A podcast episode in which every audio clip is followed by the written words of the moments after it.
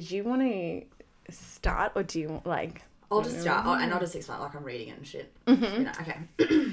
Hello, Hello. listeners. So this is a little bonus episode um, Mm-hmm. Sarah and I thought we would do because we've been talking about fucking miserable shit for weeks now because Australia's just fucked at the moment. Absolutely rooted. Um, so we thought we'd just do a little bit of birthy stuff. Mm-hmm. Um, and I've been wanting to share River's story for ages. Mm-hmm. Um, it her birth was definitely the most had the biggest impact on me as a person, I guess. Mm-hmm. Um, so I've written her story out, and my style of writing is very unemotional. it's just very. um, so I thought if I just read her story and then you can ask me questions. Yeah, and we can. Yeah, Yeah. and that will keep us on track because Yeah, I know me and you will end up down the rabbit hole. we will, and we'll forget hole. exactly where we're. Yeah. Mhm. Okay.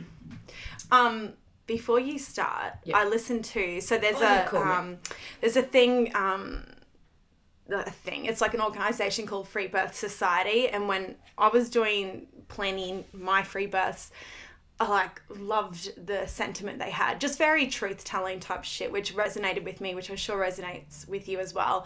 They just did a live the other day, Yolande Clark and Emilee Saldaya, and there was a little bit on it that I thought I want to play at the start before you tell River's story Yeah. because I know there's people listening that are just like can't relate to the um to the thought of like free birthing Yeah, and they can't perhaps obviously I think but like my bias is that they just don't know enough because I Yeah. think once you know enough because there's plenty of midwives out there who are planning free births as well a lot of those free birth groups are run by fucking midwives who are in the system Yeah.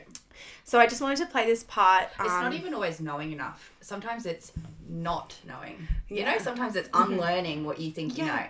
Mm-hmm. Unlearning that birth is sa- birth is safest in hospital. You know that yeah you, you someone can tell you how amazing free birth is, but you'll still think that you're safer in hospital. yeah it's such an indoctrination Yeah. Um, so this will go for a little bit, and hopefully it's not too annoying. I think it's only a couple of minutes, and the audio is not very good because it's an Instagram live. That's why you should podcast. but here we go. Um, and the midwife goes, Oh, well, if you want to stay home, then I'm out. I would say that that's not what happens first in so many of these cases. It's, I think, far more insidious than that often, right? Often, if there's something that comes up like, Oh, your baby at 36 weeks is not head down yet, it's, Oh, honey, well, you know, I'm really concerned about this, and we should probably do some ultrasounds, and, you know, we should probably get you in to see if we can do maybe an external version, and, you know, I, I'm really concerned because you know that it's just not safe, and, you know, there's, there's often, and again, this is not, this is not to say that, that women who are working within these systems are bad or evil, or even that they're really necessarily conscious of this dynamic. But that's also part of why this is so complicated and so uh, so dangerous. I think because when a woman has gone through the the the indoctrination that is medical school or midwifery school, she comes out the other end with enormous debt, uh, a lot of misinformation from my perspective. I would say that what people tend to learn, what women tend to learn in midwifery schools is uh, not rooted in a true understanding of physiological birth. It's highly medicalized, it's highly biased, it's highly informed in many cases, maybe not directly in the same way that this occurs in medical school, but still to an extent highly informed by the um, pharmaceutical industrial complex, um, like everything that is adjacent to medicine is. Um, and so often, regulated midwives themselves don't really understand birth, and they're coming at birth from the perspective that it is inherently dangerous, that it is a medical event, um, that women need to be saved, uh, etc., as opposed to the perspective that I hold and you hold, which is that birth is inherently as safe as any other aspect of life, really, um, but that it's actually immensely um, dependable when it's not being sabotaged. And so people who, who are working within these medical systems and who have been trained within these systems, they can't recognize physiological birth and they can't recognize sabotage because all of that has been conflated for them through their process of education. More than they can't recognize it, they can't allow for it. They literally cannot allow for it because Sabotage. They're trained to do sabotage. yeah, That's yeah, what it entails. How to totally. The other piece that really uh, just breaks my heart is how much, arguably more, betrayal and pain there is in a midwife sabotaged birth, in a midwife transferred birth. You know, I think on some level, most of us kind of expect to be gaslit and abused in the system, in the hospital. Um, you know, I don't think we're like super surprised when a bunch of strangers don't respect us or treat us like adults. I think that uh, I would assume we all kind of have some aspect of that because we've been um, interacting with the allopathic model in some way, probably our whole lives. But the midwife is the one that we all think is going to be knitting in the corner and is going to be, you know, cleaning up and feeding us food. And so I do so, so, so, so, so many, as I know you do also, birth trauma debriefs. And the pain where I sit with women, you know, in this pain of total confusion of what the hell just happened when she invested all of her savings into this woman who claimed to be this granola woman who trusts birth and you got a girl and she's coming to her house and she's telling her how great everything is and telling her about all these other positive births and then shows up at her birth and totally ruins it and then transfers her. You know, the gaslighting within medical midwifery for me is far more infuriating than what goes on in the hospital, like I said, because in some ways it's kind of like we expect that.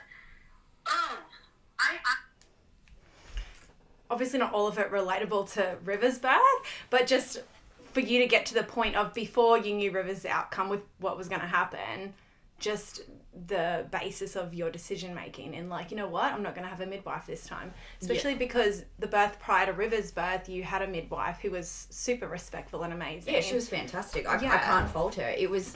It wasn't even anything that.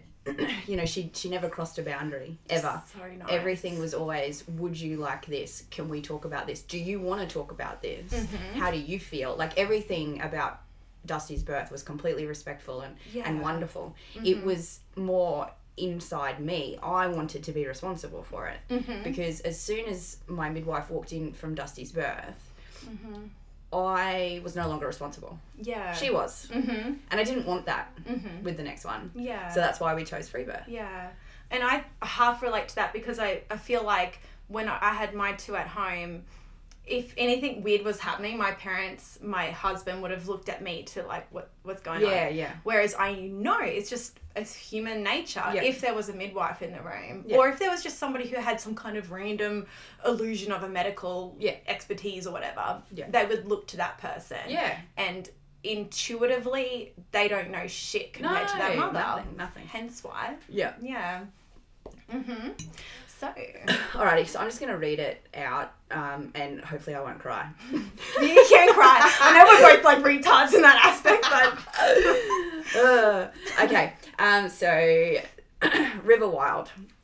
is she? Is her name W Y L D? No, I just did it ILD. nice. Yeah, I was gonna. We were gonna do YLD, but then I thought, no, I'll just do it ILD. Yeah. Anyway, okay. So sitting outside our caravan, January 2020, I was watching the kids play, and out of crying already, and out of nowhere, I was overwhelmed with a feeling that someone was missing. Our family wasn't quite complete. The following month, I knew I was pregnant without a test, and I knew I was carrying a daughter. I read this so many times to practice. Ugh. Over the years of motherhood, I've learned to trust my intuition, trust that gut feeling, and stand fierce in the choices I make.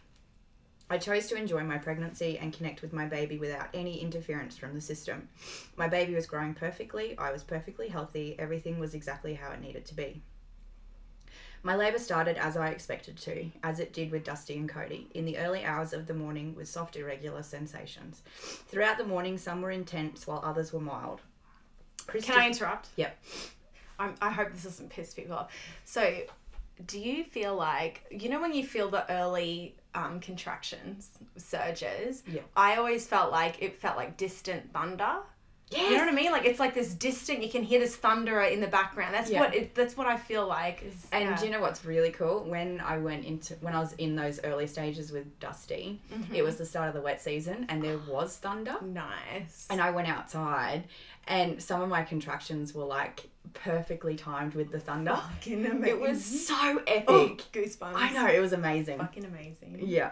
Yeah. Um, Chris distracted the kids, and I slowly moved around the house preparing to meet our baby. Both my previous physiological labours had a very long period of contraction, slowly intensifying. So, mid morning, assuming I'd be giving birth, I wouldn't be giving birth until late into the evening, I sent Chris to Coles to get some groceries. As soon as he left, though, my contractions became a lot more frequent and difficult to move through. As labour became more intense, I called Chris home and moved into the shower. Some waves felt like I was nearing transition, while others were still quite soft. It wasn't long though before I moved to the tub, and shortly after my waters ruptured. They were meconium stained, but only faintly yellow, so I wasn't concerned. After the following sen- after the following sensation, I had the urge to feel for baby's head, and my heart sank when I felt the baby's cord. In preparing for free birth, I had read that unless unless birth was imminent, cord prolapse was an emergency and hospital assistance was required. Yeah. Yeah, Yeah, like, go. it's so fucking annoying. Like I feel like someone listening will be like, "You're so annoying." No. So meconium and waters often Oh, happens sorry, yes. one and three Yeah. because somebody listening, if you've had a birth and it's like, oh, there was meconium in the waters, they will not always, but they will often treat it like it's like you need to birth a Two baby. out of four of mine have been meconium. Yeah, uh huh. And it's this, it's quite similar to nuchal cords, which is like a cord around the baby's neck. It's like one in three births will have meconium. Meconium also is shit in the water. Yeah. Baby poo. Had they been like a really Mm. prominent green or brown, I think I might have taken it a bit more seriously. Yeah. But mhm. it was very clear that they were very, very faint. Yeah, So and that's the thing. Like, and then there's so much variance to it as Yeah. well. Like, and Yeah. like you hear so many home birth midwives that it's just that's fine. Yeah. baby's fine, whatever. Yeah. You know, like because the same happened with Dusty, and Mm-hmm. um, my midwife said, "Oh, your waters a meconium stained," but she said the same thing. She said only faintly, so don't even worry about it. Uh-huh. This that was with Sophie, my first. It was meconium and the little panic station at the end. like Yeah, it's just yeah. like fuck off, cunts. It's Yes. fine. yes. All right. So yeah. So the so babies come in and a cord has fallen out. Yes. So um, I had learned that um, cord prolapse was an emergency and hospital assistance is required. In that moment, I chose I chose to tune out my intuition and allowed fear to take over. I didn't tune in. I didn't listen to my body. I told Chris the cord was out, and standing up, I asked him if the cord was blue. He said it was. So I knew baby was fine. Baby was still getting oxygenated blood. I phoned a friend who knew I was in labour, not Sarah. Not me, fuckwits. Everyone seems to think I phoned Sarah. I did I have- not phone Sarah. And I also have another friend who's planning a birth free from the fucking system, and I can't tell you the amount of oh, I can imagine. fuckery of Yes. them thinking I'm pretending to be a midwife. Yes. Anyway, continue. Um, I told her the cord had come out before baby. She immediately said, call an ambulance. In that moment, I relinquished my power and let the fear control the course of my birth. Chris called an ambulance while I hopped out of the tub, put my face on the ground and my bum in the air to relieve any pressure on the cord. My contractions shifted and I knew I was fully dilated. The paramedics were on the way. I never once reacted fearfully. I was calm, I was relaxed, and in reflection, I'm.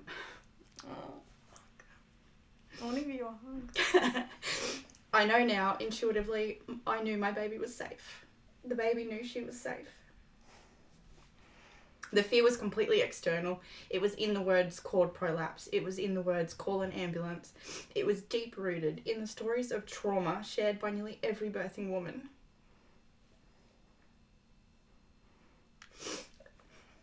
The fear wasn't mine. It didn't belong to me. And it didn't belong to my baby, but I let it in. I gave it all my power. I was transferred in an ambulance to the hospital, and when the on call OB arrived, he said I would need a C section under a general anaesthetic. I asked for a spinal so I could be present for my daughter's birth, but he wasn't sure it would be possible given my inverted position.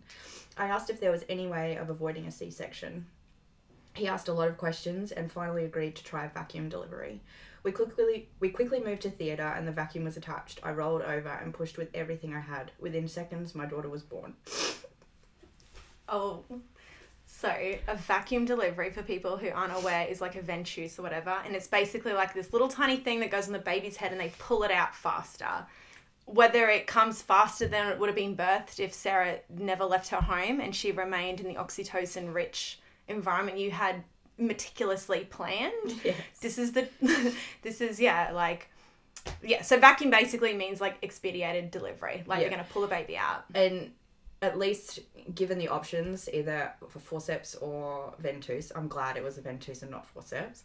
Anyway, um, within seconds, my daughter was born, beautifully, beautifully pink and responsive. She was perfect.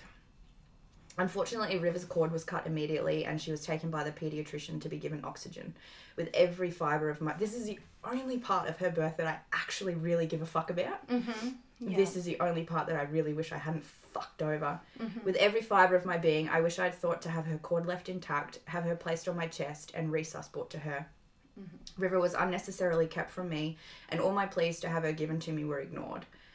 I was given a part dose of oxytocin without my consent. As soon as I realised what had happened, I'd told them no more, and the OB apologised, stating it was normal procedure. I held River's hand for a few minutes before she was taken to special care.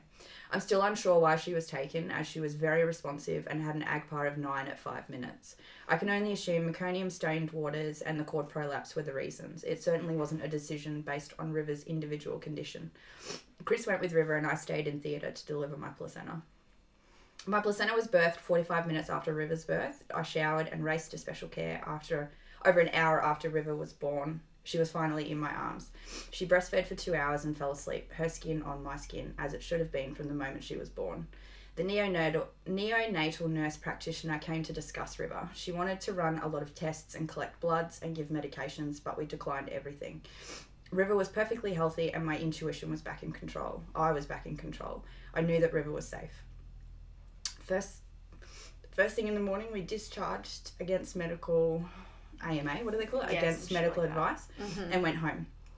It was days before I could walk in my bathroom without feeling angry. It was weeks before I could think about her birth without crying. Some days I obviously do still cry. Mm. I I still haven't been able to use the towel that I would have used to keep her warm after her birth. I can't bath with River in the tub she should have been born in. I'm grieving the birth River should have had. I'm grieving the undisturbed introduction to each other that we should have had. I'm grieving for River and for me. How our babies are born matters. So that was sort of where I ended her story when I first wrote it all out. Mm-hmm. And then 10 weeks after, I went in and I've, I, it's kind of been like a journal entry, like I've just been adding Yeah. to it whenever I think of things. Mm-hmm. It's now been almost 10 weeks since River made her way earthside. I have gone over and over and over every aspect, every feeling, every tiny detail of her birth.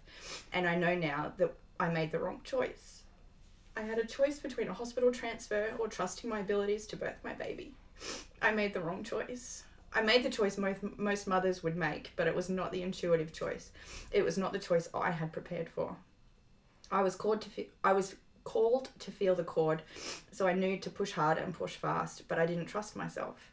I chose to put my faith in a system that perpetually abuses birthing women, a system that has, on numerous occasions, abused me, a system that abused me again. River was never in danger. I knew that even while laying on my bathroom floor waiting for the paramedics. I knew she was safe. I didn't- And to interrupt, hence why the OB was like, all right, let's vacuum deliver her. Yeah. If she was flat as fuck when they did the Doppler, it would have been a C section. Yeah. So it's what you're saying is correct. and the whole way to the ambulance, like the whole way in the ambulance, I could feel like kicking around. Yeah. Mm-hmm. I was never once unsure of her safety. Yeah. It was once. just like the more, acad- like the, what do you call it? Like not the academic side, but more of like the left I- I- brain side I kind of did. You know how in that episode where, where you told um, Sophie's story and you Yeah. said, um, no, not Sophie's, sorry, Roman's, I think. Roman, uh-huh. Where you wanted a physiological third stage, but you Mm. hadn't actually looked into it. Yeah, yeah. So I had read that basically I'd, I'd read one paragraph about Mm-hmm. cord prolapse and it said, unless birth is imminent, transfer. Yeah. Mhm. that was it. I didn't look into it any further. Obviously, now I know every single fucking fact about cord prolapse. Yeah, yeah, You know, yeah. but I didn't do that before. Mm-hmm. Yeah. Had I known, see, sometimes I think my knowledge was my undoing Mm-hmm. Yeah. because if I had felt the cord and not known what that meant, I would have just Yeah. probably pushed her out. In, And your body you know. might have, and like they talk about the magic of the placenta and of our bodies, like without the interference, you might have just fucking, what is it called? When the babies just come. fetal ejection reflex. Yeah, like it yeah. sort of kicked in, you know? Yeah. Um, I didn't trust my intuition enough to know I could have birthed her safely at home as planned. For the past 10 weeks, I've been hiding behind the same fucking bullshit narrative most women believe the hospital saved my baby. The hospital didn't save my baby. I chose to let fear in and transfer to the hospital. The hospital assisted me to birth my baby. The hospital denied my baby and I our precious golden hour. They administered drugs without my consent and they treated my baby as a statistic instead of an individual. I, like many women, view birth as a transformative experience. The euphoria that follows an empowered birth is a truly unique experience. It changes a woman deep in her soul. Mm-hmm. And I know this because I've had one. It reshaped how I mother, how I love, and who I am. My fourth and final birth was anticipated with so much excitement. To now lean into the knowledge that I fucked it up is painful. It was so much easier in the beginning when I kept telling myself the cord prolapse was just really shitty luck. The transfer was necessary and I did the best I could. But I would rather sit in the pain and regret of the truth than hide behind the lie. River could have been safely born at home. I know that. I know it without any question or hesitations. I always try and look at all my experiences and choices as an, opportunity for growth, and I have finally learned there is nothing more powerful than my intuition, and I'll never doubt it again. River is now nine months old, and I can finally say that I'm mostly, mostly, very clearly, not completely, at peace with her birth. As much as I think I will ever be. It still hurts when I think of her being taken from me. It still hurts when I think of her cord being cut and not meeting her until she was over an hour old. I think I'll always grieve the peaceful and connected birth she should have had. But I've realised over the months that hindsight is a wonderful thing. I know without question that River could have been born at home, but in that moment of feeling her her cord, I wasn't certain. I tuned out of my intuition because I didn't know it well enough to trust it. And as much as I wish things were different, they're not. And I'm okay with that. River's birth was still soul changing, just not in the way I was expecting. Mm-hmm. You know, when they talk about like spiritual awakening stuff. Yes! And it's like you expect it to be like rainbows and flowers, but Oh, it's, it's just not. like crushing. It is so crushing. Yeah. And I think um it definitely you know how people say I actually I follow a um she's a bit like you actually. She was studying midwifery but then obviously realized she couldn't do it. Yeah. and she's now having a wild pregnancy, planning a free birth with her fourth. funny that. It's funny when people sometimes By have a glimpse four. into the fucking system. Yeah. Um, and she said a really great thing the other day, and she said that she thinks every pregnancy and birth is um, preparing you for the child. Mm-hmm. Yeah. And I really think that um, River's birth really prepared me to mother her. Mm-hmm. Um, Yeah. I don't know. I'm, I'm so different with her than I was with the others. That's so interesting. Because I think I felt like I, especially in the early days, I felt like I had all this ground to lose. You know, like as Mm. fucked as Tanner's birth was, Mm-hmm. he was on my chest straight away, Mhm. and he never left my chest. Mhm. You know, we never had that disconnection. yeah. Um, and I obviously met him straight away, and mm-hmm. um, the the pain I had surrounding Tanner's birth doesn't involve Tanner. Yeah. Uh huh. You know, it just it just involves me. I Yeah. was fucked over. I was screwed over. Mm-hmm. The hospital abused me. Yeah. Whereas River's birth, she was abused too. mm-hmm. You know, yeah. she was denied that hour with me. She was denied that instant based on policy and some. Just based on points of- absolute fucking shit. Mhm. Like there was no fucking reason for it. Mhm. The obstetrician even went over to talk to the pediatrician to ask if I could have the baby because he was obviously with me, and I'm like, "Can I Mhm. please have my baby? Can I please have my baby?" So he even went and asked her. Yeah. Um, And the problem with the system is it depends on who the fucking pediatrician Yeah. is. Because there's some amazing ones that'll look at the sensible side of things and the logic and think, okay, this baby, may, yeah, you know, it could be 35 weeks, but look how wonderful it's going. The mother's over there on one set. they realize the importance of that connection of the golden hour Yeah. and all the hours following. Yeah. But there's some that have a stick hard up their fucking ass. think they know that are like, "Oh, no, because the fucking uh, the policy here says, and and then then that's that's honored instead Yeah. of the mother. Yeah. Like, And there's so many things too, like looking back over her labour, even that I think um, was really. Our bodies are so wise, and birth is so wise. Like I look back and I think my contractions intensified as soon as Chris left because I wanted to be alone. I didn't Yeah. want him there. Yeah. My body did not want him there. I didn't Mm-hmm. want even him looking at me just like even energetically, sh- maybe she knew she had to be born without. without him You know, there. like yeah. Anyone. and as soon as he left, things just went from fucking nothing to bam, let's Yeah. do this. Wild. And then also, I think Cody's and Dusty's um, labours and births were identical. mm-hmm. Identical in every way. You know how you say yours were all pretty much the Literally, same. yeah. Yeah.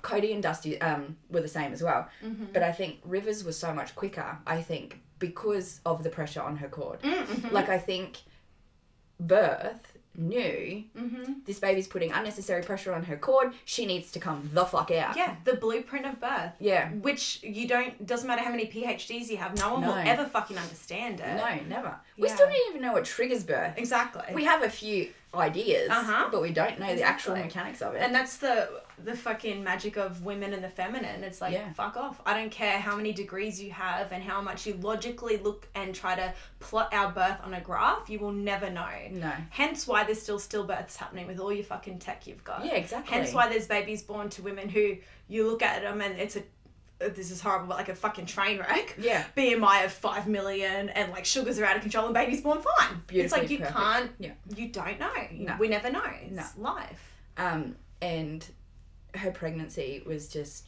phenomenal. That's so good. Phenomenal. I cannot hi- I cannot recommend a wild pregnancy enough. Like Because so you didn't even do a pregnancy test at the start. You waited for like your missed period. yeah, yeah, it was fantastic. Amazing. Mm-hmm. It was so good. Um, and I, I, I did bloods at the start because I am generally pretty low in B12. Mm-hmm. So I just wanted to check that. Yeah. And that was it. That was the only thing I did. Amazing. It was And- so good. So people would look at that and think, well, she had no antenatal care. But like, what did you do for yourself? Like prenatally looking after yourself. Well, I and- didn't really change, and I know this sounds really you are healthy as fuck. this sounds really pompous, but I'm healthy anyway. Mm-hmm. I don't have to change anything when I'm pregnant. If anything, I just eat a bit more. Uh-huh. That's it. Because I was also still breastfeeding Dusty. Mm-hmm. Um, so Yeah. like from a calorie perspective, I just Yeah. upped that. But I mean, again, I only listened to my body. Yeah. If I was hungry, I ate. Mm-hmm. If I wasn't hungry, I didn't eat. Yeah. You know, I didn't. I Mhm. never. I'm never. I never ever stick to a strict routine with anything. Yeah. yeah. Um, and I exercised and you know sunlight and all that. Just So- normal stuff. what was your gestation when she was born? Forty-two weeks on the day. So okay, so if you're a, a, a normie, not that's so insulting. Normie, everyone's a normie at some point. But if you're a woman in the in this system who it depends on the fucking midwife you get on the day, which will bully you into an induction on on ten days. Forty and three. Yeah, like I remember one midwife was like, "Hey, you need to get indu- induced at 10 days past 40 weeks, like 40 plus 10. And I was like, but it all says 42 weeks. Like, I'll consider it at, at 42 weeks. And she was like, nah, that's not what we do. That's not what we do on the coast. So, if you were a woman who was in the system and you're still pregnant after 40 weeks, which is like most first time mums at least, Yeah. and you were induced, like, do you want to like paint for us a picture of what would have happened? Um, okay, so if I was induced and River was in the same position she was in, And you know, because you've been induced before and Yeah. you're not a dumbass. yes. So all right, let's so let's say, um, well, I mean, there's there's so many. It, it could have gone so many different ways if I was in the system. And River, if let let's just for argument's sake say River was in that position and the cord was in a position to prolapse, right? Yeah, like it was sitting there. Yeah. Um, so if I was in the system, I probably would have been given a stretch and sweep at 39 weeks, which could have ruptured my waters, which right there and then could have prolapsed her cord and I would have been taken for an emergency C-section. Yeah. Um, or let's say I got to 41 and 3 or whatever they do and then they wanted to induce me.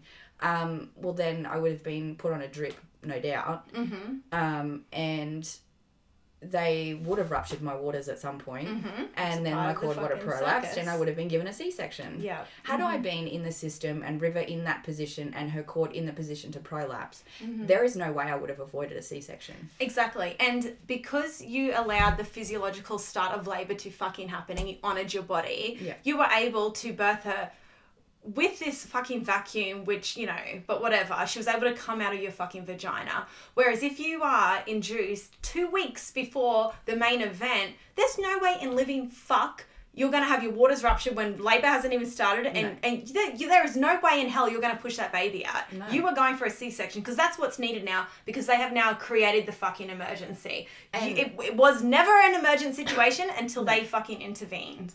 And because C-sections are so common now, we've moved away from discussing the dangers of them. Mm-hmm. You know, because you can't discuss the dangers of C-section without butt hurting Yeah. forty percent of the population. Mm-hmm. But C-sections are dangerous. That is not the optimal way for a baby to No. be born. There is Yeah. Mm-hmm. risk for the baby, and there's s- significant risk for the mother. Yeah. So exactly. avoiding a C-section should be everyone's goal. Yeah, exactly. You know? And that's the problem with normalizing it and the whole like notion of putting lipstick on a pig like oh but i was able to pull my baby out or i was able to have music playing in the theater and oh my midwife was really cool in theater. That's all fine and well but wash all that shallow crap away and what are you left with? Your body was cut the fuck open and now you're a mother.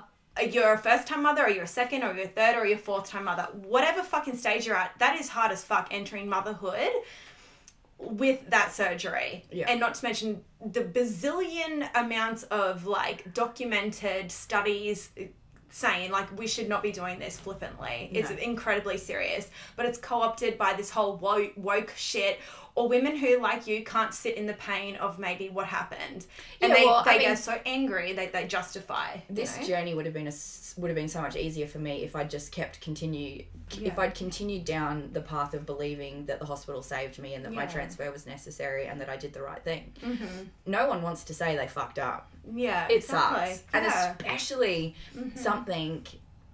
You know, there's a reason women.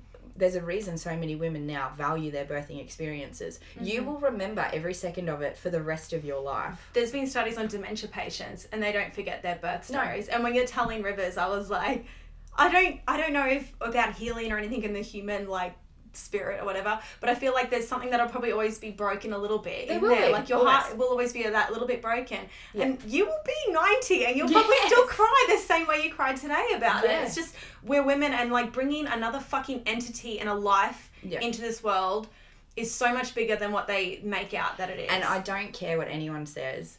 If you were robbed of a birthing experience that you had planned mm-hmm. based on policies and procedures, Mm-hmm. Yeah. Mm-hmm. and you're sitting there saying, "Oh, it's okay, my baby's alive," you're lying to yourself. You care. And your standards are much more fucking lower as well. Yeah. And they should be higher because you deserve higher. Yeah. It's, And I, I don't care. I, I, I honestly don't believe there's this whole community of women that are like, you know, don't have a birth plan, just plan to have a baby. Oh, God um, as long as the baby's healthy, that's all I care about. You're lying.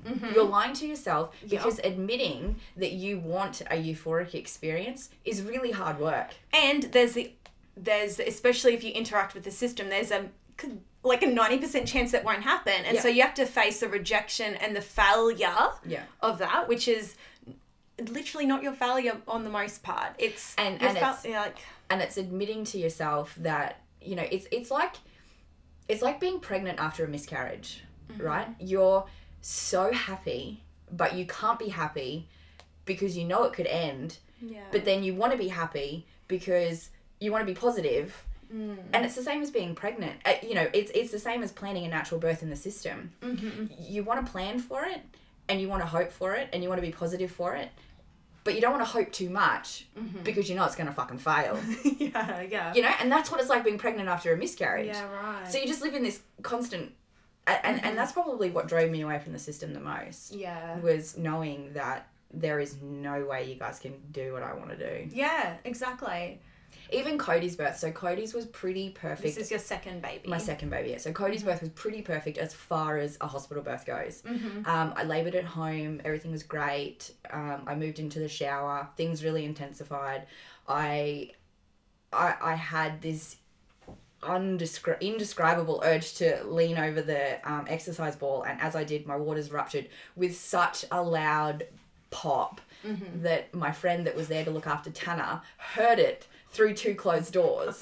like she said, it was just like Amazing. it was so obvious. Yeah. Um, and I, re, re, a huge, massive regret of my life is not just pushing her out in the shower, Yeah. you know. But I didn't even know free birth was a thing. Yeah. I uh-huh. didn't even know. Yeah. Like it, it, it had never crossed my radar. Yeah, like that- it was just like imp- it was shut off in your brain at that point. it was like this thing that happens to women in cars as they're driving to the hospital. Yeah. You know, like it's not something that you go intentionally into. Mhm, Um, yeah. so Chris called it because Chris tried to get me out to the car, and I was like, I ain't getting out to the car.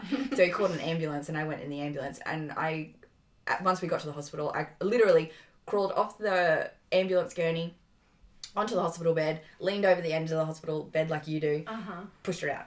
Amazing. She was born 20 minutes after we arrived at the hospital. Yeah. Um, no one touched me. No one touched her. She didn't get weighed. She didn't get measured. She didn't get anything. Nothing. And we left four hours later. Fuck yeah. So, but before leaving, the pediatrician came up, cornered Chris, told him that my kid was going to die because she's not vaccinated.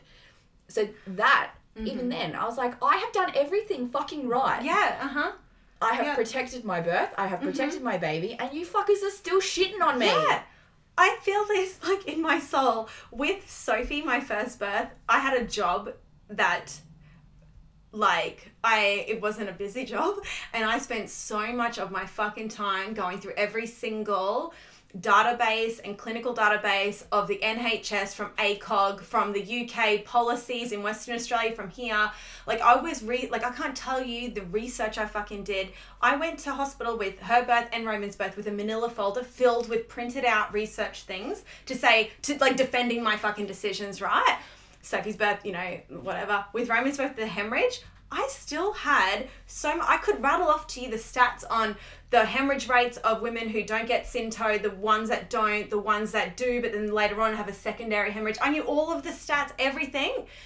But I didn't fucking look at how to do it safely. I didn't I didn't absorb the thing of like, okay, so these are the things maternal effort and gravity, hands the fuck off No cord traction. all of this shit, which Yeah. was blatantly done to me. And Yeah. then the bleed happens, and then the narrative is told to you, like, oh, well, you know, you're lucky, rah, rah, all this shit. Which then leads me to fucking free birth my next two kids, because guess what? I don't trust you anymore. Yeah. And I'm not a fucking alone, and you're not alone. No. And it happens every fucking day in Australia, and it's a growing fucking problem, which is constantly being ignored. We're labeled as extremist, like a bit, you know, nutso, like, you know, a bit like uh, alternative, all of this shit. And that's not helping anybody. Like, and I get really fucking pissed when it is who is meant to be on our side. Like at the start, when with the discussion with Emilee Saldaya and Yolande Clark, the women, the women, the sisterhood of betrayal with the midwives who are meant to be with us, and they're not. They're with the system. Yeah. It's just like the most heartbreaking thing I feel sometimes. Yeah. It's just like, let's go back a hundred years when you bitches actually came to the house and honoured the mother and respected what we wanted to fucking do. That meme you shared the other day saying that at some point every midwife is going to have to betray someone, either her registration or Mm-hmm. the mother she's serving. And and that that is 100% the truth. yeah. uh-huh. Because look at that poor woman from 10 Moons. You Yes. know, Sh- the mother birthed twins unexpectedly Mm-hmm. and asked the midwife, asked her midwife not to call an ambulance. Mhm. The midwife lost her registration. Exactly. You can't because she honoured the mother. Yeah, and that is the risk for that every woman takes when you have a midwife present at your birth. Yeah. She's either going to have to betray you or her registration. Exactly. And I don't know many. I know I, I personally know of one, thankfully. yeah. Um, but there aren't many midwives out there that would risk how they feed their kids to protect you. Exactly. Which it, this it's so many layers, but it's like yes, we obviously get that. Like I get why women aren't going to fucking protect a mother because she could lose her job. Like I get that on a Yeah. thing of like you know what comes before that mother birthing is your family and your home. 100%. Like we're not fucking stupid. We get that. Yeah. But then on the other side of that is that you're advertising, you're masquerading yourself on social media, um, you're sharing the free birth fucking home birthy quotes, and you're all for women. But on the deep inside, you have that university indoctrination. You were taught by medical midwives. Yeah. You witness horrendous fucking birth trauma and obstetric fucking violence, Violence. every fucking day. Yeah. How would one human deal with that? You need to justify it in your head. Yeah. And one and also you're not watching any physiological birth happen in a hospital. No matter how many times you want to fucking tell yourself that mother that came in on the gurney and hopped onto the bed and birthed quickly, that was a physiological birth. I don't know. I, I had midwife. I, so the the midwife that was there, obviously, when I came in, Mm-hmm. um, she called. I think they call them her, the sisters. Like, do they just the nurse? They're Like not- a second one that comes in just to witness. I But think she was was- to be two. yeah, but she wasn't like a midwife or anything. Oh, She was she just called her sister. So I don't know okay. what she is. Like But she afterwards, she, she was the same one that was at Tanner's birth, um, and she's like this little Jamaican lady or something. Mm-hmm. Okay, she was really rad. Uh-huh. Anyway, she thanked me. She's like, I haven't seen a normal birth in about ten years, and Well- she was like, she was older. She was in her fifties at Mhm. least. yeah. Ten years. Ten years she hadn't seen a normal birth. Which is like when you see the policies and the hoops women need to jump through. Yeah. Of course you're not going to see a fucking normal birth, you clowns. No. There are women graduating from midwifery school that will say to people, like, I have not seen a normal birth. Or they will say, like, one friend in particular, there was a midwife who was like, Why would you choose a physiological third stage? Like, you're going to bleed. Like, what are you talking about? They had never seen a physiological birth. Nothing. They had not seen it. And they're a midwife with the fucking piece of paper in a frame on their wall saying, I'm a midwife. I know what to do when a woman wants a physiological third stage and I don't have that piece of fucking paper. I know what to do too. Uh-huh. Nothing. You have nothing yet. Exactly. so it's like you, the whole trust, the whole system is completely fucked. Like Yeah. it's rooted from the inside. It's rotten. You can't build it up from the inside. It's just like. Okay, so you're a fucking 20 year old midwife, have no experience with anything, or maybe you've got one kid which was completely medicalized in the birth, so it's like you're even more like on board with the medical intervention Because the hospital saved your it's baby. savior. It's not sabotage. I wouldn't know what that that word means. How the fuck am I as a mother coming in who wants a physiological third stage? Everything's in my favor. No Synto drip, no induction, nothing. I'm full term physiologically laboring. And you are sitting there and you have no idea how to do a physiological third stage. That is wrong. Mm. Or That's a fucking crime because you're going to cause a fucking hemorrhage because of how dumb you fucking are.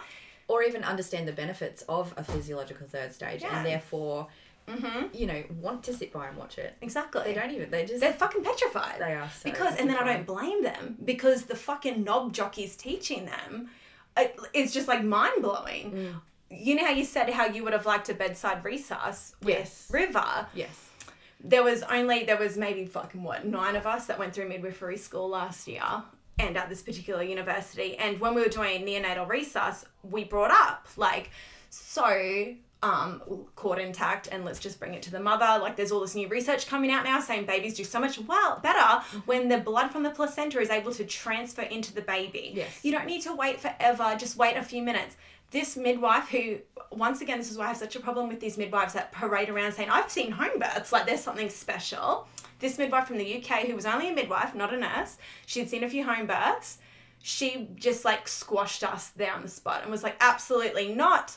Like, you do not keep that cord intact. There is not a mother on this planet who um, will be angry at you for cutting that cord and taking that baby over to the resuscitation. well i'd like her fucking number because oh, dude, I is- will fucking give it to you because that is the only really i could everything else Mm-hmm. about her birth i'm totally fine with like I, i'm fine with fucking ragging on the neonatal nurse practitioner because she wanted to jab my kid when she was Mm-hmm. a couple of years old i'm cool a couple of days hours old i'm cool with that i'm cool with having to go in there and fight for her Even the weird synergy between you and the OB, like the negotiation is Yes. cool. It's I- nice. Yeah, and I and I I really value his um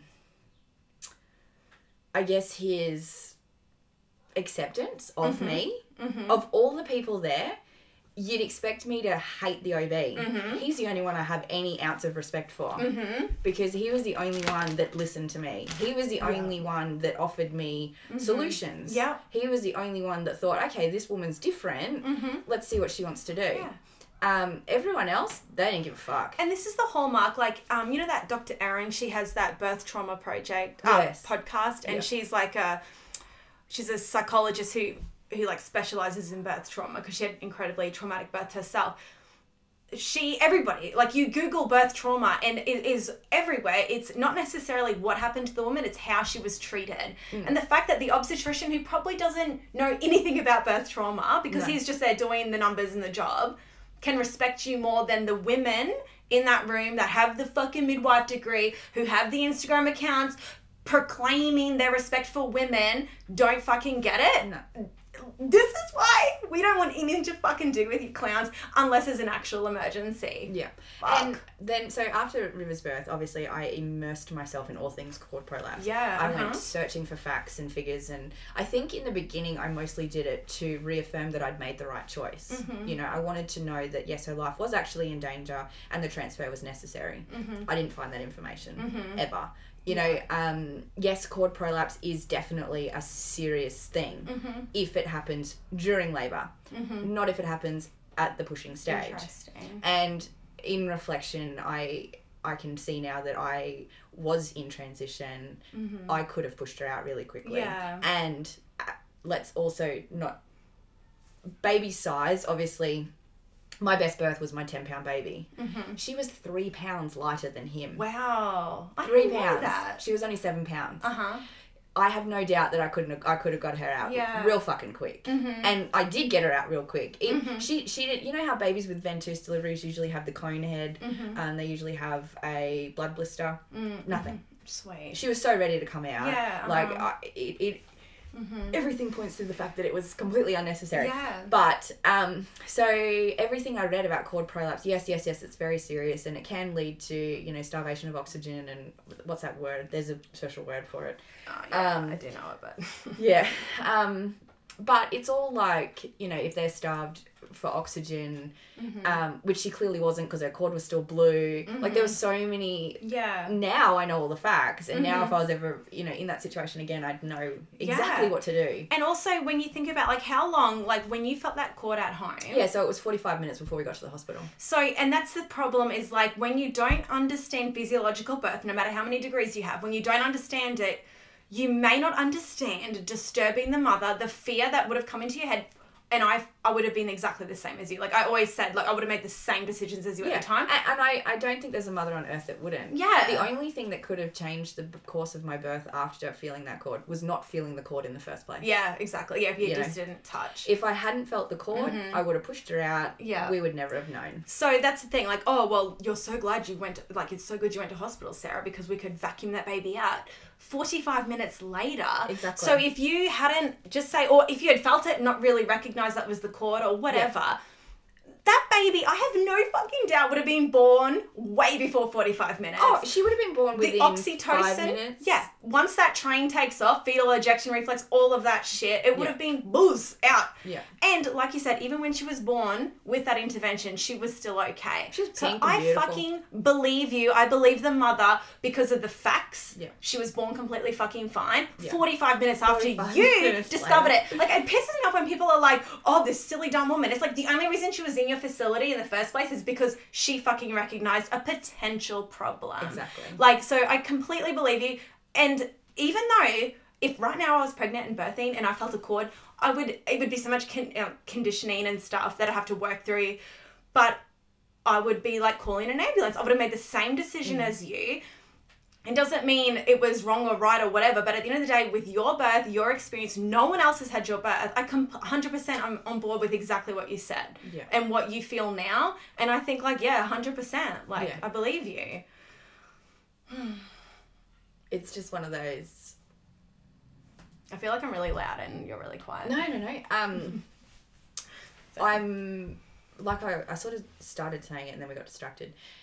I feel like as much as I wish River's birth was different, obviously, I feel like it was the birth I needed for her. Mm-hmm. Um, because we miss that golden hour, and I know the importance of that golden hour with all the neurological shit that happens in that golden hour. Like I know, Yeah. I know, and, and that's what I mean about knowledge being a fucking disservice Yeah, yeah. sometimes. Yeah. You know, I wish I didn't know the importance of the golden hour. Yeah, then you wouldn't give a fuck. Then I wouldn't care. I was like, oh, it was only an hour before I met my daughter. Who Exactly. cares? She did have skin to skin with daddy, which is great. Mm-hmm. Um, and she had no dummy, no no bottle, no nothing, like Mm-hmm. fucking nothing. That was when Chris was walking out of the OR with her. I was like, nothing goes in her mouth, Nothing goes in her skin. No one touches her but you. Fuck, I can't imagine even having to say that after you have a baby, man. Yeah. Fuck. Um. Anyway, but so when we got home, I stripped off. She stripped off, and we did not leave that bed for a week. Nice. You know, and I think, I think her birth. Mm-hmm.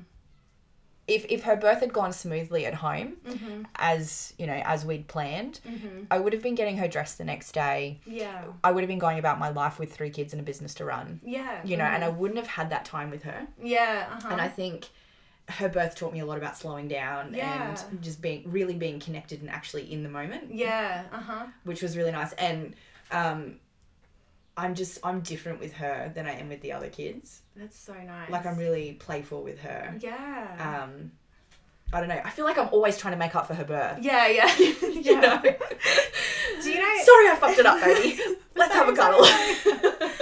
Have you heard of Jane Hardwicke Collins? yeah, yeah. her thing is like the red thread and all and she's always about like you get the birth you need to mother that child like Yes. exactly what you're saying because Yeah. her first birth was a c-section i'm sure her fucking husband was an obstetrician or something and she fucked him off and she once again she was a nurse who tried to do midwifery and was like and her and i i quoted all the fucking time and she says like i was sick and tired of seeing um, I didn't want to be oh something like I no longer wanted to be complicit in the abuse of mothers and babies under the guise of safety. Yes. Like and it was just spot on. Like And that's she all just it is. That's all birth is Mhm. these days. it's just you're told this narrative, it's for the safety, even if in the back of the head you know, the back of their minds the midwives think they're doing it for safety or whatever. Like a lot of them know they're not. Yeah. And a lot of them believe it, whatever. Who and at the end of the day, like if as they, you as if a they mother, ever actually sat in the truth of what they're doing day in day out as part of their job, they wouldn't be able to sleep at night. Yeah, no way. And that's why you were never going to be a midwife. I know, dude. I gave it a crack, man. I gave it a crack.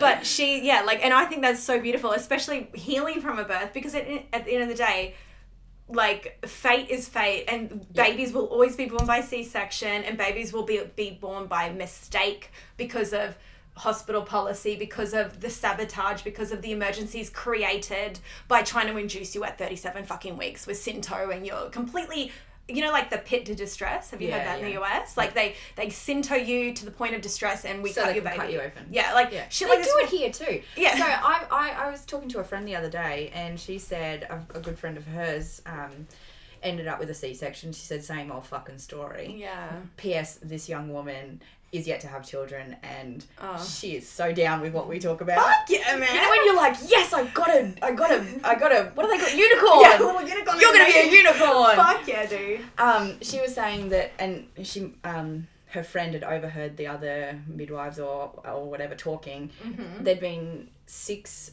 C sections the week that she had hers, Whoa. and six C sections the week before. holy fuck. So in fourteen days, there'd been twelve C sections. fucking hell mate Jesus Christ Can you even imagine? Yeah. Like why? Why is that necessary? Yeah. That is not. Yeah That is not normal. Uh-huh. And you can continue to lie to women and lie to yourself that, oh, but you know, some babies, you know, which, yeah, we know some babies do need to be born like that, but it's not as many as what's happening. No, And I always tell people. Um, so my midwife that I had for Dusty's birth, her Yeah. C-section rate was four percent, Nice. and I think Well, that's that's in line with what they say. and that's a, a, a lot more of a genuine reflection Mm-hmm. but then also like um you know a cord prolapse is is a c-section right Mhm, yeah. but how many times are, are, the, are those women just in hospital and given a cord prolapse instead of being offered a ventouse yeah, exactly. The You fact that you it was only that, that, i said if you didn't say that, you would have had a Caesar. i would have so how many times even out of that 4% Mm-hmm. Yeah. are they even actually necessary Exactly. Yeah.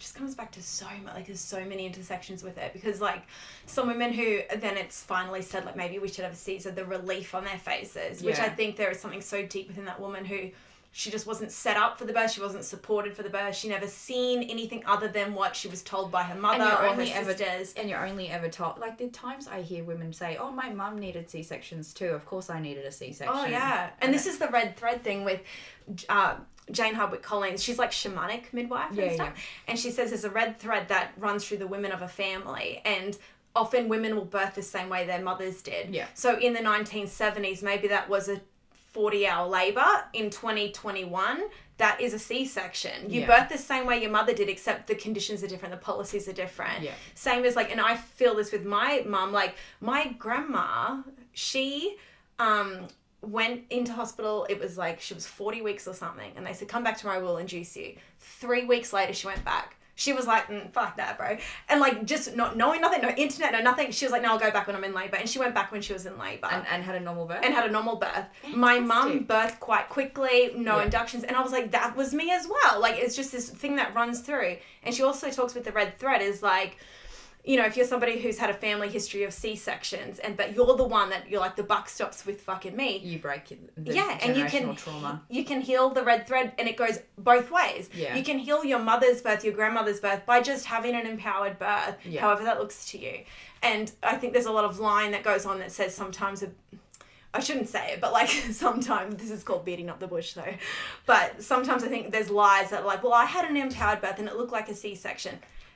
Okay, but was it necessary? What lies were you told Exactly. to believe that? Exactly. And how did you end up thinking that a C-section was necessary? Yeah, exactly. You know, um, like I have a friend that um, for her second baby chose a C-section because her first was so fucking traumatic. Mm-hmm. Exactly. She could not face It's that again. rooted in fear, which is we're not saying that fear is irrational. No. It is rational It's for some women. rational. Holy fuck! If I had a fucking fourth degree tear and a nightmare, like I never had an induction, but some of the shit I seen, I'm like, oh, I would fucking want a C section the next one. Yeah. I'm not saying it's an irrational decision. No. it's rational. But for it's not an empowered choice if it's based No, on fear. it's not. And that's the thing. And we still know women need to have C sections for some reasons. Yeah. The vast majority are not. Yeah. And when this the lie is just told within women groups all the time. I, I, I, I fail to understand how women collectively, the vast majority, can think that nature got it wrong. Yeah. mhm. Nature didn't get it wrong. No, that wouldn't And be eight billion. Most women, most people on this earth are born unassisted. Yes. When you think about the population, Yes. just the same. Okay, this is the thing.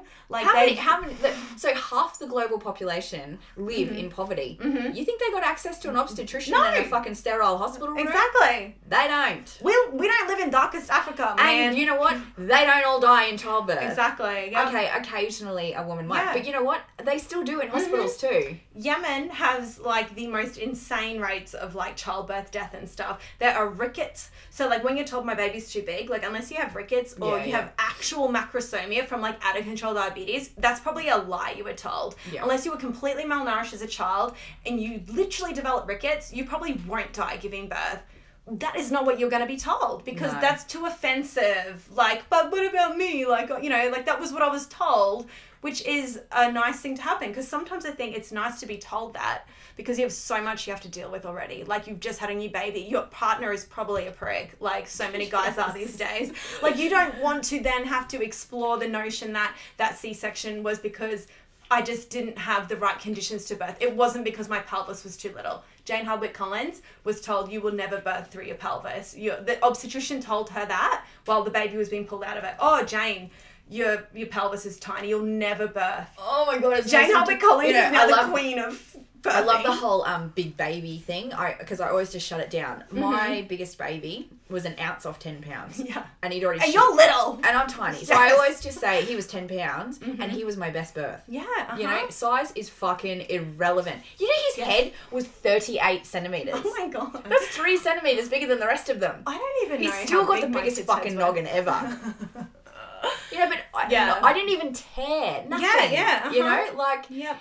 size is fucking And irrelevant. it's hilarious too when people are like, "Oh, you only had a seven pounder. Like that didn't hurt either, bitch." Like it's so like a watermelon still wasn't coming out Yeah, like the size of a baby, fucking man. apple. Like, fuck you. Like, I remember seeing some theory. I don't think it's rooted in anything other than just like uh, fucking hypothesis, saying like when big babies come down, they're slower because they're so big. Yes. And whereas littler babies might shoot out, which that doesn't even make sense to me because it's still tissues and vagina needs to open up. But saying like maybe slow babies are easier to be born with no tears because it's more of a slow emergence because they're yes. such big. yeah. Du- Dusty definitely was a really, Yeah. really slow emergence. Yeah. Um, but yeah, it just there's just so many lies around around all of it, and I um. River's birth was also really good in the current climate of the world too, because it it taught me that no is enough. Yeah. Mhm. No, I'm not having a C-section. Mhm. Figure it out, motherfuckers, because you ain't cutting me open. Yeah, is uh-huh. enough. Mhm. Um, when, when we got upstairs and the neonatal practitioner lady was really, really, really putting the pressure on to run tests and all that sort of stuff. No was enough. Excellent. I didn't explain myself. Yeah. I didn't give her any reasons. I just said no. Yeah. And I continued to breastfeed my baby. Mhm. That was it. yeah. She was fucking pissed off. Yeah. Um, but I just said no. Yeah. And that's enough. And you don't have to walk in there full of facts and full of reasons. Yeah. You don't have to explain your choice. You don't have to be this, um, you know, articulate motherfucking No. academic referencing. you can just say, no, I'm not doing that. Mhm. No, we're not doing that. And this is what I think happens, and this is why I'm so shit in the system because I feel so uh, like it's like ugh, like all that good girl conditioning, everything. You want to give them something because you don't want. I don't want to be rude. Like I want them to yeah. like me. Yeah, yeah. And there was like mums that would have big, big babies, completely healthy pregnancy. The baby just happened to be four kilos, right? Birthed physiologically normally. And the pressure put on them by fucking pediatricians who have no fucking idea about childbirth. The fucking midwives don't, so the pediatricians certainly don't. The pressure put on them for testing for sugars and stuff, and just these mothers who were so powerful in their birth, so powerful in their pre like birth, you know, Just crumble. just just be like, you know, I have had it. Like, and they just go, okay, I'll give you a bit. And so then now the baby's getting pricked and stuff, which is like, that's fine because it happens so frequently, it seemed normal. But you don't have to do that. No. You don't need to be, you don't need to meet them halfway. You do No. what you fucking want. Yes. They're being paid by us, the taxpayers. They can fucking deal with it. She kept saying, um, her words will stick with me forever. She's like, I work on numbers and figures, and I don't have any because you won't let me run the test. and I'm like, well, what what do you have? What information do you have? And she's like, I, I have her oxygen levels, and I was like, and how are they? She's like, they're perfect, and I was like, fucking case closed. Yeah. Like, fuck off. Man, I don't stop bothering me. how you feel right now. And then Yeah. and then she even had the audacity, like, because that that was like our first encounter, and then she left, and then she came back like two hours later, and she's like, oh, I've been I've been thinking about how I can talk to you about this. I've been thinking about how to manipulate I've and been coerce thinking you. about how to manipulate and coerce you. Hundred percent, exactly, fucking nailed it. fucking- And I'm like, you are not gonna word your way out of this, Yeah. bitch. Like, I know that she's Mhm. fine. Exactly. Fuck off. Yeah, seriously. Dude. But can you imagine, right? If I hadn't been so firm in that, Mm-hmm. She they would have run gas tests, blood tests, mm-hmm. done all this stuff. They would have found something wrong. Yeah. I have no doubt Yeah. that their tests would have returned mm-hmm. something not right. Mm-hmm. They would have wanted to give antibiotics, Yeah. destroy her gut microbiome even more than her rushed birth did. Um, and her denied golden hour, they would have pricked her and prodded her and tested her fecal, like given her a fecal sample. They would have found something wrong. Yeah. Can you imagine? I would have been stuck. We would have been stuck in there for days. Mm-hmm. Like it would have just been the biggest fucking shit show Yeah. ever Yeah. a hundred for nothing. Like exactly, like a hundred percent that.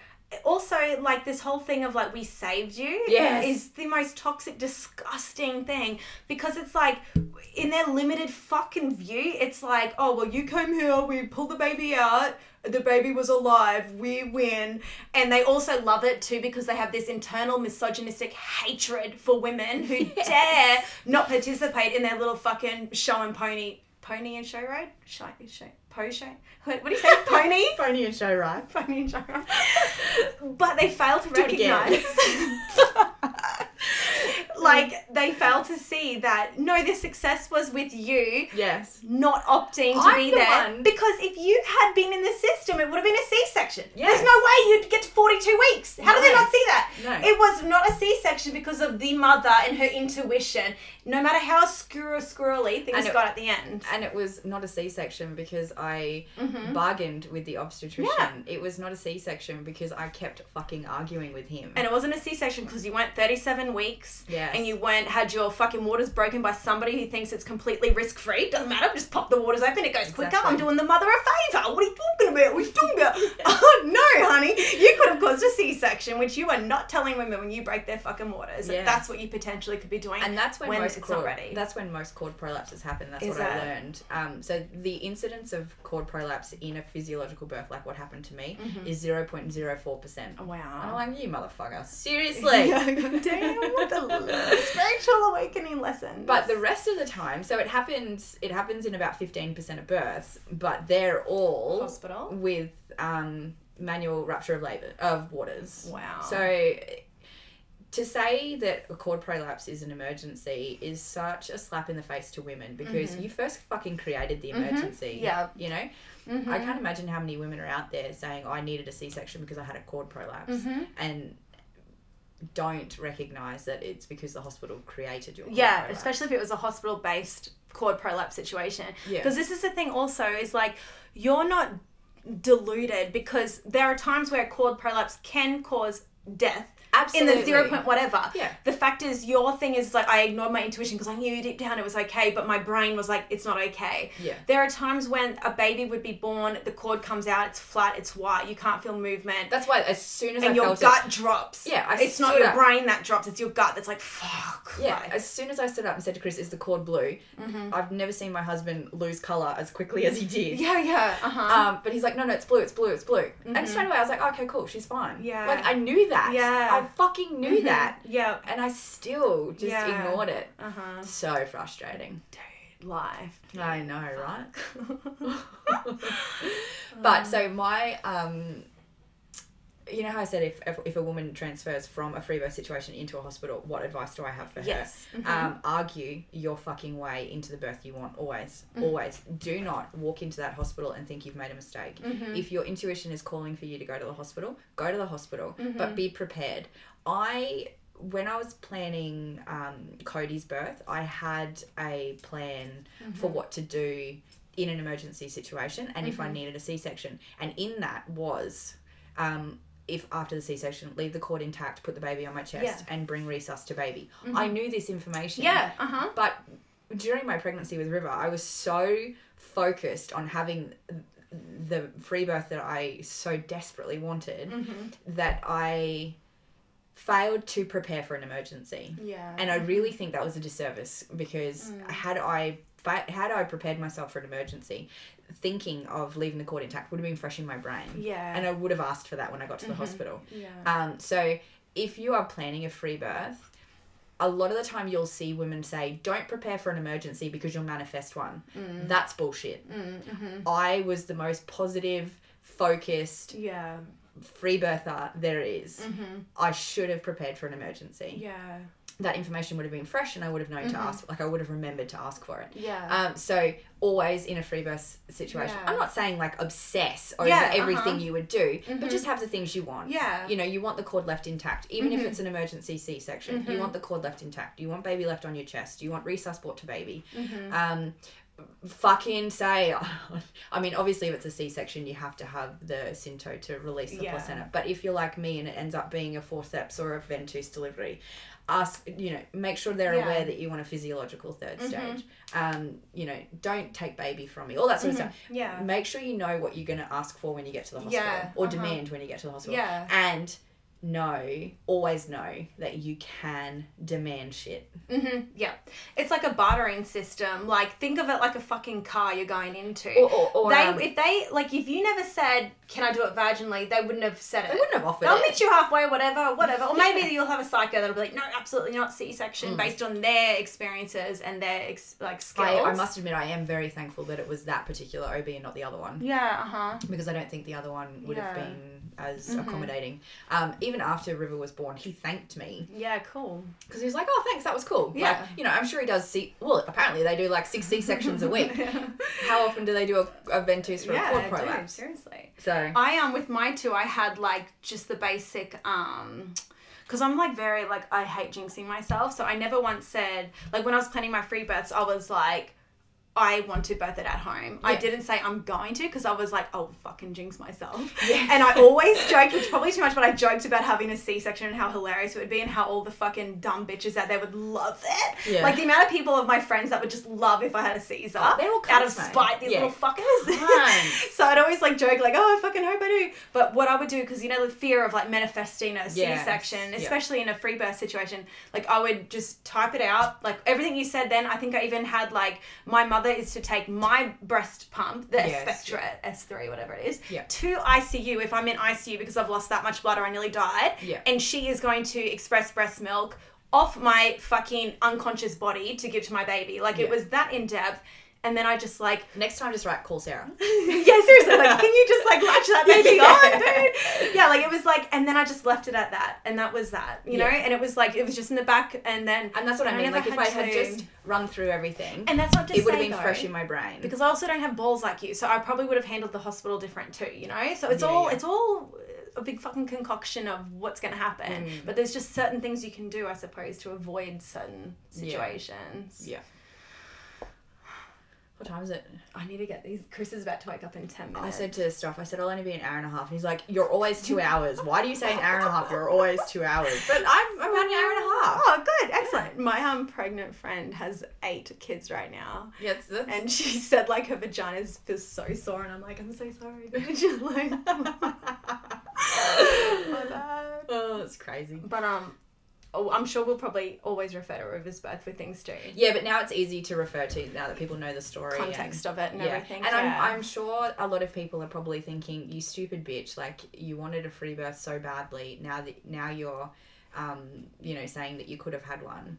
Well, I believe I think you could But- like because at the end of the day, the baby was born fine. Yeah, and, and I believe with my whole soul, it would have been born quicker, than 45 minutes if there wasn't an ambulance. All these things cock blocking your oxytocin, Yeah. the fear, everything. Yeah. I, I solely believe that. Like yeah, and I do, level. and I do too. And I remember because I I actually got in touch with um a woman on Instagram. Um, Mm-hmm. her tag is Wild Womb Witch. She is amazing. I think Is this the Anita one? I think no, I think clinically she's s- trained as a psychologist, got her Oh, masters cool. and everything, Mm-hmm. um, but is very much like us and doesn't want to be in the system. Mm-hmm. So she is more of a free birth, like a, a radical birth keeper, I guess. Yeah. If you had to put a, a, a, Label.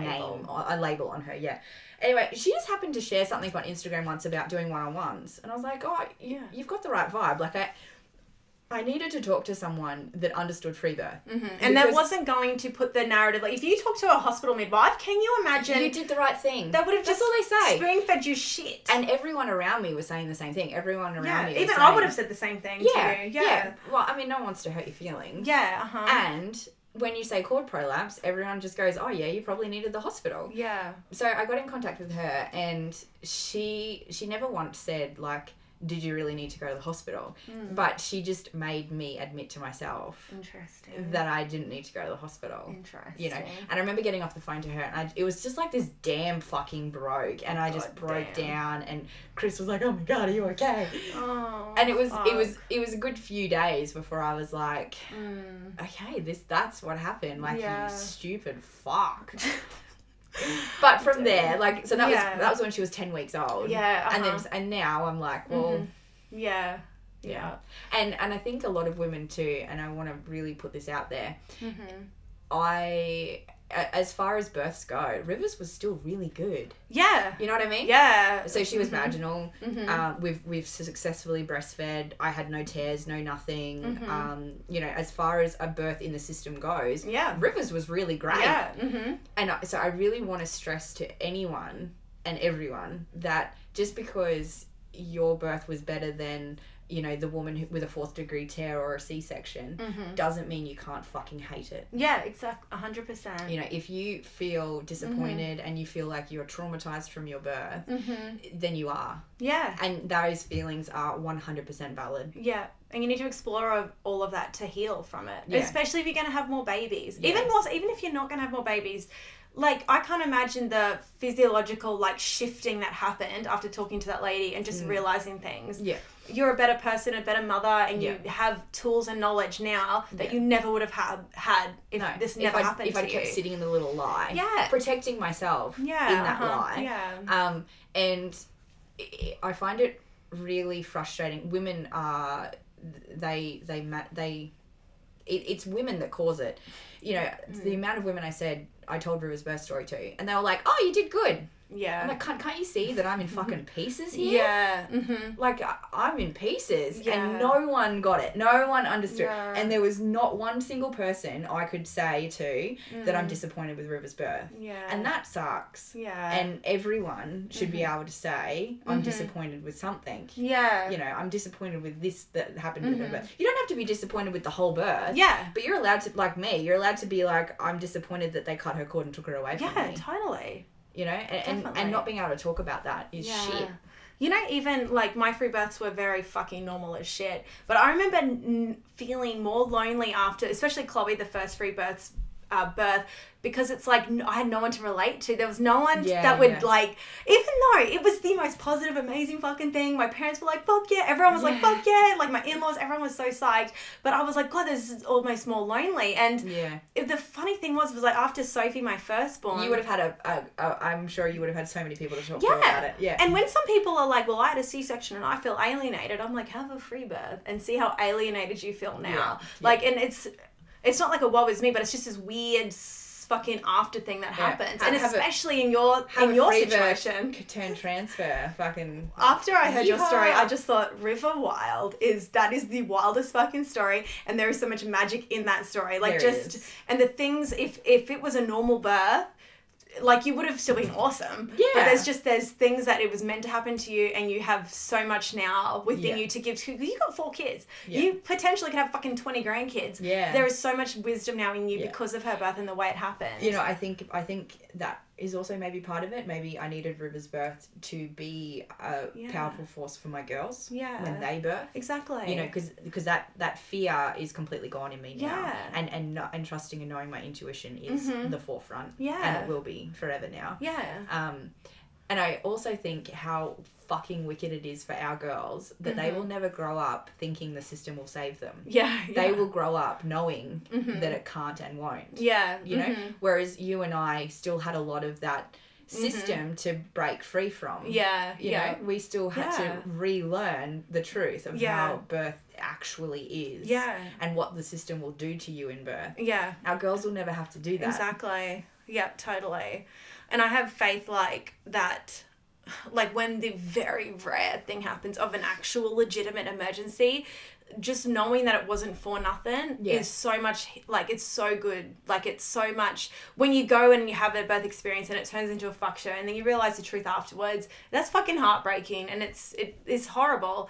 If it is something like, you know, you're fucking twenty fucking eight weeks pregnant and the baby's coming out and then, you know, things happen and your baby is saved, then there is just less to deal with Yeah. than knowing you were abused. And even though there is things about that as well, Yeah. dissect and, you know. Yeah, see, and uh, the, and, and the, the, the only other thing that really um, gives me that yuck feeling inside is knowing that they injected me with a substance against my even knowledge. You know, I didn't even know they were doing it until Chris was like, "Babe, they're putting something in you," Fuck. and I like had to hit her away, and she only got a little, like the littlest bit in. But even that, like that's, I just feel, I feel violated. Yeah. Uh-huh. Um, that so that's the only two things really. Like Mhm. I, I could, I wouldn't have to unpack anything if Yeah. those two things hadn't happened. If River wasn't taken away from you and you weren't Yeah. injected, yeah, attempted to be injected. yes. yeah, totally, man. yeah, Ugh, epic. yes, Epic, epic. Are we meeting later on this week to talk about what's going on in the world? Because Yes. I am about Oh, to ship us to Mexico. Mexico, dude, we've been looking at property. So Marita, Oh, yesterday I was all on like all the list you sent me. I was Yeah. like looking at Vanuatu Islands and yeah, shit. Merida in Mexico is like their safety stats are the same as Brisbane. Really? Yeah, because Chris is like Mexico's too fucking unsafe, Sarah.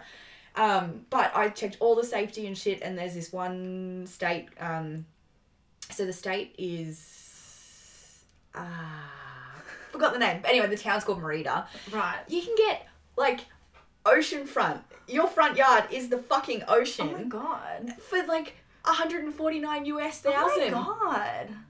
Wait, man, do we need to like uh, get the cartel to protect us though? Like, No. do we need guns? No, no. So the expat community is massive. Oh right, yeah, yeah, Yeah, and we can go. So, sorry, what Sarah and I are talking about is I. fleeing. Yeah, because we're done with Australia. So I googled and I found this really wicked website that shows like you type in, you can put in all the things that you will and won't do to travel. So there's 13 countries right now that for Australians do not require testing, quarantining, or vaccination. Fuck yeah. Right. Uh, Depressing as well. Yeah, There's I 13. mean, probably eight of- those countries on that list you wouldn't want to go to. yeah, yeah. But there's some, yeah, yeah, there's some really good ones though, like Finland, Yeah, I know. I've seen that. Denmark, Mm-hmm. um, and Mexico. Mexico's definitely a front runner for, for us. Um, There's a few midwives over there I follow that are living in Mexico at the moment. yeah, yeah.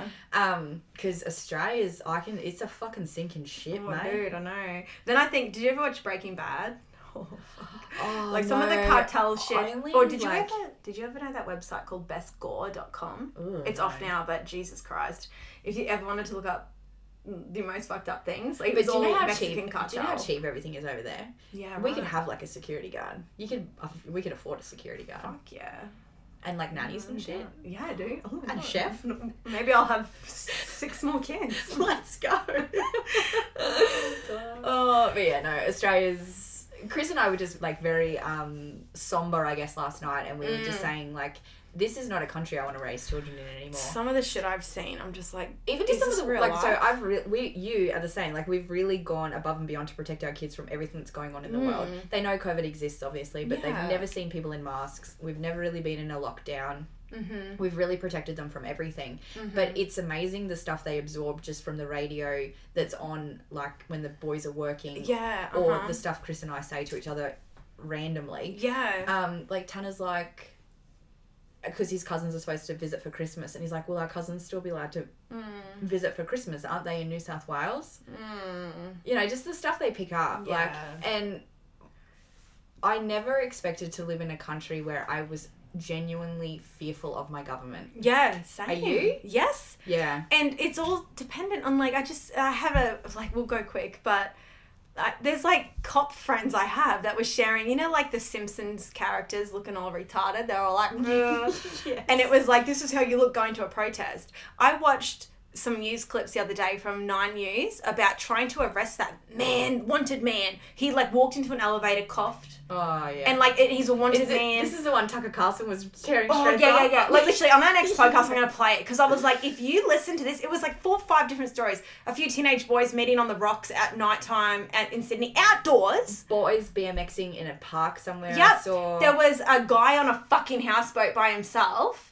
There was like construction workers. They literally said in the news article they didn't have the right documentation. They needed to be QR coded. They were being audited, and he had to go home. And he went home in his little barina. This full grown man. I'm like, this poor cunt is probably trying to make money to eat.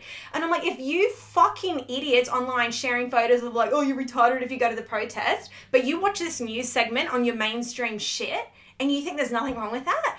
Get me the fuck out of this country. I was just like, this is so disturbing. And I also am blessed because we can see the fuckwits amongst us. And I'm steering the fuck clear. I don't care about this divide.